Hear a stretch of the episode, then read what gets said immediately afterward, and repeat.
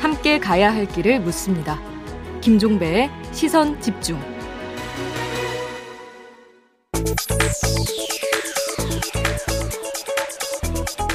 네, 국민의힘 김재원 최고위원과 함께하는 정치견제학 시간입니다. 어서 오세요. 네, 안녕하세요.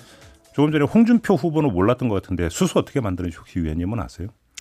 우리 지역에 수소 연료전지 발전소를 만들려고 한번 그 시도한 적이 있어서 아, 연구 많이 했어요. 또 연구 연결이 그렇게 됩니까? 뭐 계질 수소, 부질 수소 뭐 여러 가지가 있는데요. 아. 기본적으로는 LNG 가스 분해가 지금 가장 경제성이 있고. 아, 물 분해가 아닙니까? 물 분해하면요 사실은 경제성이 없을 뿐만 아니라 그는 괜히 얘기했구나. LNG를 보내야 된다고? 기본적으로는 그렇습니다. 오, 그래서 사실은 오. 수소 경제라는 것이 네. 화석 연료를 분해하기 때문에 음. 조금은 저 한번 생각을 해봐야 되는 문제예요. 아, 그럼 아니요 LNG를 분해한다면 또물 어, 분해하면 뭐 지구에 널린 게 물이니까 저는 이렇게 생각했는데 그게 아니구나. 그렇습니다. 어, 예. 더 이상 안 여쭤보겠습니다. 네. 질문이 안 될 것 같아갖고 제가. 그리고 이제 원전 원자력 발전소를 가동하면서도 수소가 분해될 수 있습니다. 음, 예. 알겠습니다. 자, 정치 견제학이지 과학 견제학은 아닙니까? 예. 이 정도로 마무리하고 어제 아니, 이제 수소 경제를 주장하는 분이 수소가 뭔지 모른다라고 질문한 분도 그렇고 답변한 분도 장학 퀴즈예요. 아, 그 이 국민의힘의 경선 토론 평가까지 해 주셨는데 네. 오늘은 그거 빼고 네. 어제 국정감사빈가 좀 감상평 좀 부탁드릴게요. 어떻게 보셨어요? 일단은 국민들께서는 이제 어쨌든 이재명 후보가 음. 국정감사장에 나왔으니까 뭔가 음. 한번 이 기회에 제대로 파헤치기를 바랐을 텐데 음. 우선 답변하는 분이 절대로 뭐 진실을 답변할 의사가 전혀 없이 선전하러 나간다는 걸 만천하에 공표하고 나갔고 네. 그러다 보니까 질문하는 분들도 뭐 괜히 질문을 해봤자 답변은 오히려 선전장이 되니까 음. 질문하는 분도 저 주장만 하다가 끝나는 그러니까 뭐 7분 내내 그냥 그 주장하다가 그냥 끝나는 그 경우도 되게 많아요. 대남 방송, 대북 방송. 아 단파였습니까? 예. 그, 그, 철책선 근무하다가 보면 그런 거 많거든요. 네. 대남방송, 대북방송 나오는. 요 문제는 잠시 후 3부에서 여야 의원 차례로 연결해서 음, 이야기 들을 테니까 그냥 간략하게 감상평만 들어보는 걸로 하고요. 네. 그 2차 컷오프 이후에 황교안 후보가 이것도 부정선거라고 주장한 거에 대한 의원님의 이제 그 견해를 여쭤본 적이 있었는데 그 뒤에 이준석 대표는 짜증난다라는 그 표현까지 썼거든요. 근데 그리고 나서 황교안 대표가 또 이준석 대표를 명예훼손으로 고소하겠다고 하고 이거 어떻게 가는 겁니까 방향이? 그러니까 이제 황교안 대표 주장을 잘 들어보면 뭐 사이로 부정선거 사이로 선거가 사이로 총선이 부정선거니까 음. 뭐 우리 당의 그 경선도 선관위가 좀 일부 개입해서 부정선거다 뭐 그렇게 주장하는 것 같아요. 그리고 음. 어, 근거가 없어요. 근거는 뭐 자, 자신은 저 제보가 뭐 확보되어 있다 그러는데 뭐 근거도 없이 음. 어, 그 경선 결과를 공개하라 네. 그런 주장인데 사실 제가 전부 다 검증을 했고 한데도 네. 뭐 그걸 인정하지도 않고 언제 어, 디에서 어떻게 공개 어, 검증했느냐 그 참석한 사람은 누구냐 뭐 로그 기록 받느냐 뭐 계속 이렇게 주장하면서 이제 가처분 소송을 했거든요. 음. 그에 대해서 이제 이, 이준석 대표는 이게 무슨 저 어, 총선 그 어, 부정선거뿐만 아니라 당의 그 경선까지 부정선거라고 주장하고 이렇게 하니까 음, 음. 이거는 보수 진영 전체에 뭐 악성 종량이다 네. 이렇게 공격을 하고 맞아요. 그러니까 이제 어, 황교안 대표는 명예훼손이다 이러는데 음. 제가 봐서 황교안 대표가 해도 좀 너무한다는 생각이 들고 어허. 그렇지만 어, 악성 종양이라고 하면 치명적인 어떤 상처잖아요. 그건 도려내야 되는 대상이죠. 예, 아니 이제 그 그냥 두면 어, 거의 생명에 위협을 가할 정도로 음. 그 심각한데 사실 황교안 전 대표가 주장하는 데 대해서 크게 동조하는 분들도 많지 않고 음. 또뭐 그렇게 관심을 많이 보이는 것도 아니기 때문에 음. 악성 종양까지 힘이 있는 건 아니고 제가 보기에는 뭐 스컹크 정도 아닌가.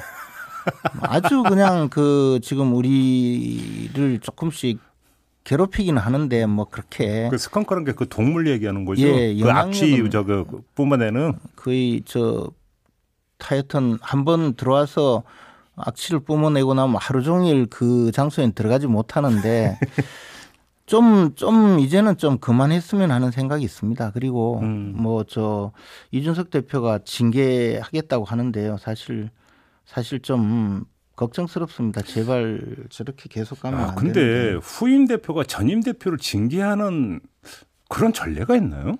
근데 지금 황교안 전 대표께서 어, 이렇게 저렇게 주장하는 것 자체가 저도 좀 이제는 선을 넘었다고 생각하고요. 심지어 저는 황교안 전 대표가 공천을 멋대로 해서 사이로 총선에 사실 출마도 못 했는데 저보고도 사이로 총선 부정선거에 뭐 부정선거에 가담했다는 식으로 이야기하는 거 보고 아, 연 아. 아연 실색하지 않을 수 없습니다. 아, 위원님한테도 그렇게 얘기했었어요? 아니 제가 소속하고 있는 그 법무법인이 있는데요. 제가 음. 변호사니까 제가 음. 뭐 지금 나가지도 않아서 제 방이 어디 있는지도 모르는 네. 그런 법무법인인데 그 법무법인이 어 사이로 총선 그 부정선거 소송의 음. 그 선관위 측 대리인을 하고 있다는 거예요. 아. 아. 근데 저는 그것도 이번에 황교안 전 대표가 주장하기를 처음 알았는데 네. 제가 소속된 법무법인이 그 어, 선관위 측의 대리인이라는 것도 처음 들었는데 그게 저하고 무슨 관계가 있느냐는 거죠. 더군다나 당내 경선의 그, 어, 당내 경선에서 공명선거 추진단장을 맡고 있는 제가 음. 4.15 총선에서 어, 부정선거 의혹을 제기한 소송의 선관위 측 대리인을 제가 소속된 로펌의 제가 누군지 모르겠는데 하여튼 그 소속된 변호사가 어, 담당하고 있다는 사실로 지금 공명선거 추진단장을 맡긴 것 자체가 부정이 있고 제가 그 사이로 총선의 부정 행위, 부정선거의 한 축이다 이렇게 주장하면 이제 이것은 정말. 근데 위원님 말씀 들으니까 위원님 개인적으로도 화가 많이 나신 것 같은데. 아니 저는 뭐 화가 난 게 아니고 스컹크니까 그냥 뭐 그 정도 생각하죠. 뭐 이거 뭐 길게 뭐 질문 드리고 싶은 생각은 네. 없는데 요거 뭐 요거 하나만 좀 근데 여쭤보니까 속칭그러니까 황교안 대표 부정선거 주장에 꽂히신 거잖아요. 그 꽂힌 결정적 계기가 뭐였을까요 도대체? 저도 모르겠습니다. 넘어가죠. 네. 네. 그 이제 어 3차 경선이 진행이 되면서 마스 토론이 진행이 되고 있고. 네. 그 1차 마스 토론 이제 저도 봤는데 뭐, 뭐 뜨겁던데요. 근데 문제는 그것도 뒤끝이 또 나오고 있는데 어제 나온 건 윤석열 후보가 홍준표 후보 어깨라고 합니까? 툭 치면서 뭐 했다라는 영상 막 동거 보셨죠? 네. 어떻게 보셨어요, 의원님? 근데 제가 그걸 봤어요. 예. 입 모양이 하여튼 오해받을 소지는 충분히 있어요, 일단. 어, 그래요? 뭐. 그만해라. 그, 그만해라. 진짜 뭐 이런 예. 저 입모양 그 독순술 하는 분들은 아마 정확하게 알 수도 있을 것 같은데. 근데 후배잖아요. 윤석열 후보가 근데 이제 이, 이날 그 배경을 잘 보면 음. 그날 저 1대1 마스 토론 할 때그 음. 전에 당 해체 발언으로 음. 홍준표 전 대표가 버르장머리 고치겠다고 만천하에 공표하고 이제 시작을 했거든요. 음. 어, 들어가서는 조금 뭐 그냥 흐지부지 되긴 됐는데 그 얘기는 별로 안 하던데. 예, 버르장머리를 음. 못 고치고 네. 끝났는데 네. 만에 하나 네. 정말 그 들리게 말해요. 음. 들리게 툭 치면서 그만해라 진짜 뭐 짜증 난다 이렇게 했다면 음. 진짜 버르장머리 고치겠다 그 이후에도 하셨을 텐데 지금까지 조용하거든요. 오. 어, 그러면 그 말은 아니었을 수도 있는 겁니까? 그게 안, 그것인지 아니면 음. 혼자 말로 음. 이제 보면 앞이 안 보일 무렵에 이렇게 그 툭 치면서 뭐 그러니까 사실은 가장 잘할 사람이 홍준표 후보잖아요. 네. 그잖아요. 근데 별로 말이 없더라고요. 그러니까 그게 이제 우리가 혼자 말로 그냥 잘 안 들리게 음. 그렇게 한 것인지 아니면 다른 말 한 것인지 네. 제가 봐서 네. 두분 사이에 그런 대화가 실제로 오고 간 거는 아닌 것 같고요. 툭 친 건 이건 어떻게 보세요? 아니 그야 뭐 저 정겹게 또 음. 아주 환하게 웃으면서 툭 쳤기 때문에 수고하셨습니다라고 받아들일 수가 있었겠죠. 어쨌든 그래요. 굉장히 재밌는 광경이었습니다. 그래요. 만약에 그 이야기를 들었다면 진짜 버르장머리를 제대로 근데 TV 토론 한 번만 하거나 꼭그 뒤끝에 뭐가 하나씩 뉴스가 나오는 이 현상 이게 반복되고 있는 걸 어떻게 지켜보고 계세요? 어떻게 보면 뭐 그 우리 당의 그 TV 토론이 상당히 시청자들에게 주목을 받는 측면이 있죠. 아니 근데 개별 후보 이미지하고 지지율에 미치는 영향이 있잖아요. 저는 뭐 어, 그 자체가 그렇게 음. 막그 저 패착이다 그런 생각보다는요. 네. 아, 저 시청자들이 굉장히 관심이 있구나. 음. 저런 그 그런 거 같이 뽑아내는 걸 보면 예, 뽑아내는 걸 보면 음. 엄청 관심이 있고 또 음. 이게 독순술의 어떤 전문가가 봐서 찾아내지 않으면 그냥 볼 텐데요. 네. 거긴 독순스러우니까 갑자기 판문점 회담이 생각이 나요. 그때 저기 도보다리 건너면서 네, 이쪽에서 두, 어, 두 정상이 무슨 이야기 했는가 네. 입술 모양 뭐 열심히 분석했던 기억이 나네요. 네. 누가 알겠어요, 그거를. 그렇습니다. 저는 정말 홍준표 후보님 언제 만나면 꼭 물어보고 싶어요. 못 들으셨는지. 그러게요. 만약에 정말로 그랬다면 가만히 있을 홍준표 후보는 아닌 것 같아요. 아니, 그날 부러정머리를 제대로 못 고치고 나왔기 때문에. 알겠습니다. 그나저나 지금 경선 여론조사 지금 문항 이야기 이제 그 저번에도 한 번 이야기가 됐었잖아요. 네. 그때 그 위원님께서 뭐 거의 결정된 것처럼 말씀하셨는데 그것도 아닌가 보던데. 아니 저는 그때 그 전에 이제 정원 위원장이 음. 언론에 음. 어느 정도 이야기해서 그게 뭐 어, 확정된 걸로 음. 그냥 알아들었는데 사실은 최고위에서는 음. 이 여론조사 문항이나 네. 방식에 대해서 전혀 관여하지 않고요. 이것은 음. 선관위에서 결정하도록 음. 음. 당헌 당규상 규정이 되어 있습니다. 그리고 저희들에게 뭐 따로 보고하거나 알려주지도 않기 때문에 그냥 음. 그러려니 하고 있고요. 선관위에서 뭐 잘 결정하지 않을까 생각을 하고 이제 어차피 시간이 다가오기 때문에 아무리 뭐 어, 조금의 이해관계가 있다 하더라도 음. 정뭐 그렇다면 뭐 하다못해 다수결로라도 결정하지 않겠습니까? 아, 다수결로 결정을 하면 그 뒤끝이 후유증이 좀 있죠. 그래서 가급적 네. 그 후보들의 의견을 잘 반영해서 네. 그리고 일단 지난번에 경쟁력을 평가하겠다고 했기 때문에 음. 그에 맞춰서 음.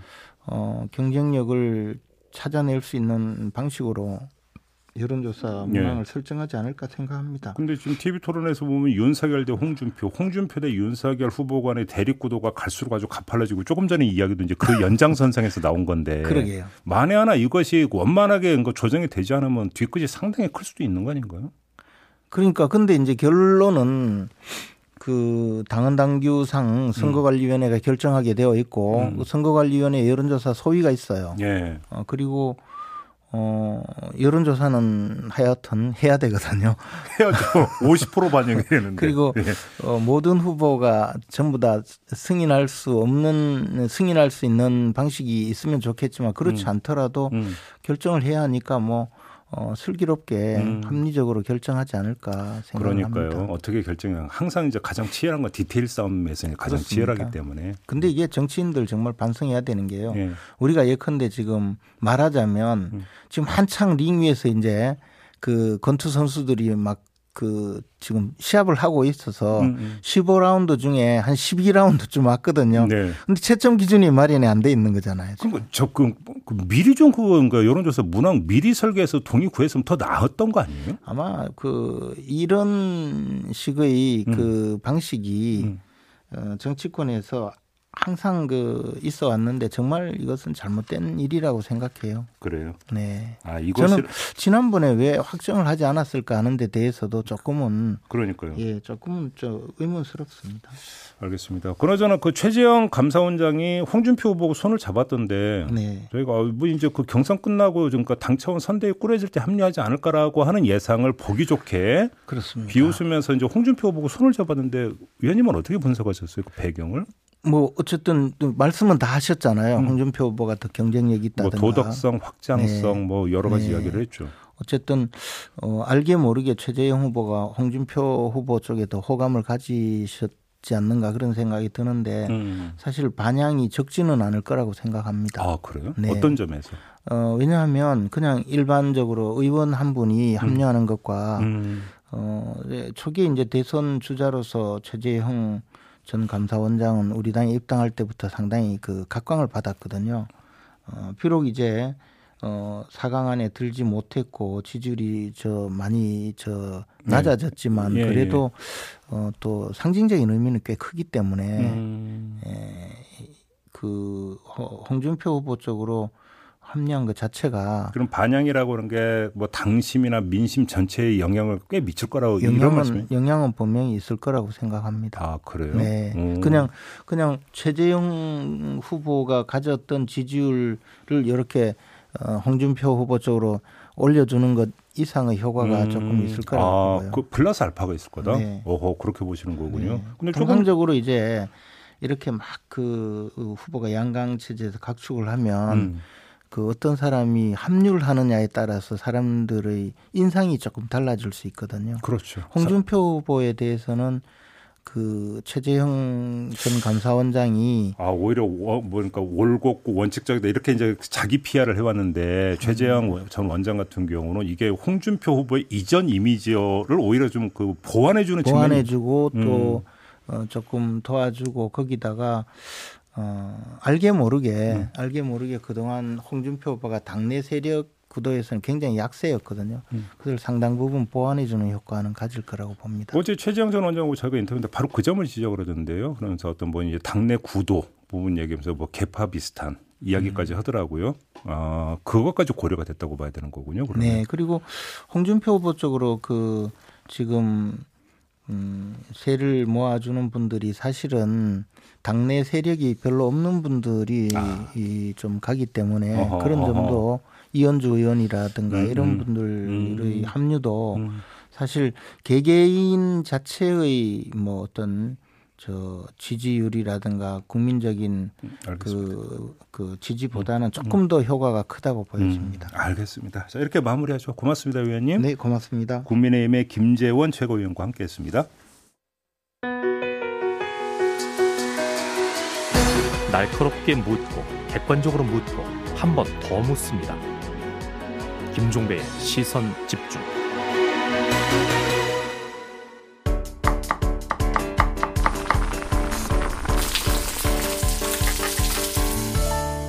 밥상 뉴스. 네, 정은정 농촌 음, 사회학자 모셨습니다. 어서 오세요. 네, 안녕하세요. 네, 오늘은 직접 오셨네요. 네, 뵙고 싶었습니다. 네, 어떤 이야기 준비해 오셨습니까? 예, 어제 행정안전부가 그 전국 89개 지역을 인구 감소 지역으로 지정을 하고요. 예, 매년 1조 원씩 해서 향후 한 10년간 10조 원 정도를 투자를 해서 음. 이 지방 소멸 대응을 하겠다라는 발표가 있었습니다. 예, 지방 소멸 사실 이야기 많이 나왔던 이야기잖아요. 네, 뭐 그 마스다 보고서라고 일본에서 나온 얘기인데요. 음. 65세 65세 이상 인구와 30세 미만 가임 여성 그 비율로 지수를 판정을 하면 네. 우리나라도 전국에 한 115개 시군구가 위기 지역이거든요. 이렇게 하면 이제 계속 이 지역의 인구 수가 계속 줄어들어 가지고 네네네 이렇게 된다 이런 거잖아요. 근데 이 인구 소멸론 자체에 대한 논란도 많습니다. 그러니까 그러면은 음. 농산촌 철수론 이게 어차피 그렇게 된다라고 음. 좀 자포자기 하게 한다라는 그런 면도 있거든요. 음. 네. 근데 사실 이 그 걱정, 우려, 그래 대책 필요하다는 얘기 나온 게 어제 오늘 얘기가 아니고. 근데 예. 지금 이렇게 된다는 거 그동안 별로 뭐 방법이 없었다 이런 이야기로 연결이 되는 거 아닌가요? 예, 뭐 농어촌 개발, 뭐 농어촌 재생 사업 이런 관련한 사업은 많았는데요. 네. 결국에 4, 50대 주민들이 이주를 하고 싶은 거는 아이들을 학교가 너무 먼 거예요. 그래서 어, 그렇죠. 군 단위 정도까지는 나가고 싶어 하는 거고. 네. 예, 결국에 그 어제 지거대라고 하더라고요. 지역 거점 국립대학교의 그 입학 률이 네. 엄청 낮아졌더라고요. 음. 그래서 그래도 지역의 어떤 인재를 모아 놓는 것이 이제 이 지방 국립대의 역할이었다라면 네. 지금 뭐 대표적으로 경북대든지 부산대도 음. 음. 입학생들 수가 줄어들어서 어떻게 할 것이냐 뭐 이런 위기들은 정말 드러나는데 음. 그동안 정주 여건이 안 좋았던 거죠. 아이들 학교 보내기도 어렵고 아파도 병원 가기도 멀고 그렇죠. 그 문제가 차곡차곡 쌓여서 이렇게 드러났는데 네. 그동안 출산 정책들 많이 썼거든요. 음. 뭐 일례로 며칠 전에 그 제천시 금성면에 음. 아기가 한 명 태어났습니다. 예, 제천 시장님부터 면장님까지 또 다 가서 사진 찍고. 아, 아예, 아 시장님까지? 아, 그 정도는 오. 합니다. 예. 시의 경사였습니까? 예, 그리고 뭐 오, 예. 지역 언론부터 해서 또 주택 자금까지 이렇게 음. 그 지원을 해주는데 이런 저출산 정책들을 굉장히 파격적으로 그동안 농촌에서 많이 썼거든요. 근데 사실 별로 효과 없었잖아요. 실제로 또 출산 그 장려금 먹튀 농쟁도 심했죠. 맞아요. 와가지고 잠깐 받아가고 맞아요. 그래서 아프실까봐 어디 지역이라고는 콕 집지는 못하겠지만 그런 일들이 아주 비일비재했죠. 그러니까 네. 결국은 이게 이제 뭐 일회성 어떤 지원이 중요한 게 아니라 인프라가 중요한 건데 여기서 이제 문제 이제 근본적인 문제가 있다 이런 거잖아요. 네네. 뭐 지금 뭐 전남과 경북 지역에 특히 많은데요. 네. 문제는 뭐냐 이렇게 지정이 돼서 돈이 들어온다 그러면 벌써 동네는 들썩들썩 되거든요. 그러면은 아. 그옆 동네, 그러니까 지정받지 못한 옆 동네는 우리도 지금 사람 없는데 왜 음. 우리 동네는 안 주느냐 그러고 음, 음, 음. 그리고 그 동안에 어떤 지역 개발 사업이나 이런 농촌 재생 프로젝트가 네. 어, 특정 업체들의 아주 중요한 그 돈놀이판이었거든요. 소위 말하는 컨설팅 업체들이 난립을 했었고. 아, 그랬어요? 예. 음. 그래서 뭐 관광 산업을 해봐라, 뭐 펜션을 져라 했는데 음. 그 뒷감당을 지금 못 하고 있어요. 그러니까 폐허로 남거나 완전히 음. 뭐 무용지물 혹은 이제 애물단지로 남게 되는 거죠. 음, 아, 그러니까 펜션절에서 지어놨더니 아무도 안 들어오고 네. 흉가되어 버리고. 그리고 그 관리라는 게 어렵거든요. 근데 그렇죠. 대체적으로 지금 농촌 정책들 개발 정책들이 토목 사업 위주고 음. 또 프로젝트 위주 인데 이렇게 이제 행안부에서 결정을 하게 되면 음. 지역의 공무원들이 어떤 국가 입맛에 맞는 공모전에 나오고 이 공모전을 수행할 수 있는 사람들은 아주 특정한 업체들일 확률이 높다라는 게 벌써 예 지역에서는 이야기가 흉흉하게 나오고 있습니다. 그 지적은 지금 중앙정부가 나선다고 했는데도 결국 똑같은 문제가 반복될 수 있다. 네. 이 지적이신가요? 예, 그렇게 해서 반복될 수 있기 때문에 네. 기존의 네. 사업에 대한 그 철저한 조사 없이 그리고 이 컨설팅 업체들 정말 날림 많이 하거든요. 음. 선수 들이라고 저희는 부르는데요.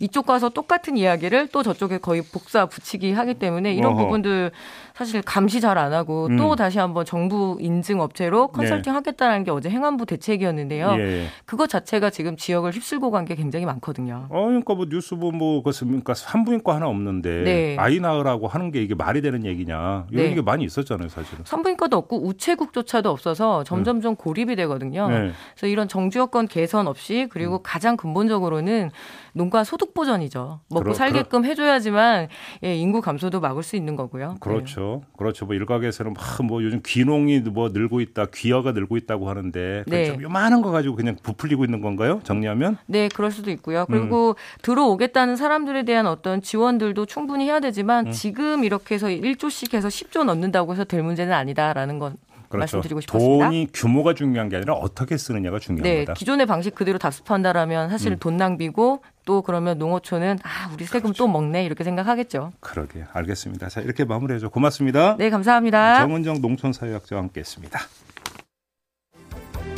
네 시선 집중 2부 이렇게 마무리하고 8시 3부로 이어가겠습니다. 잠시만요.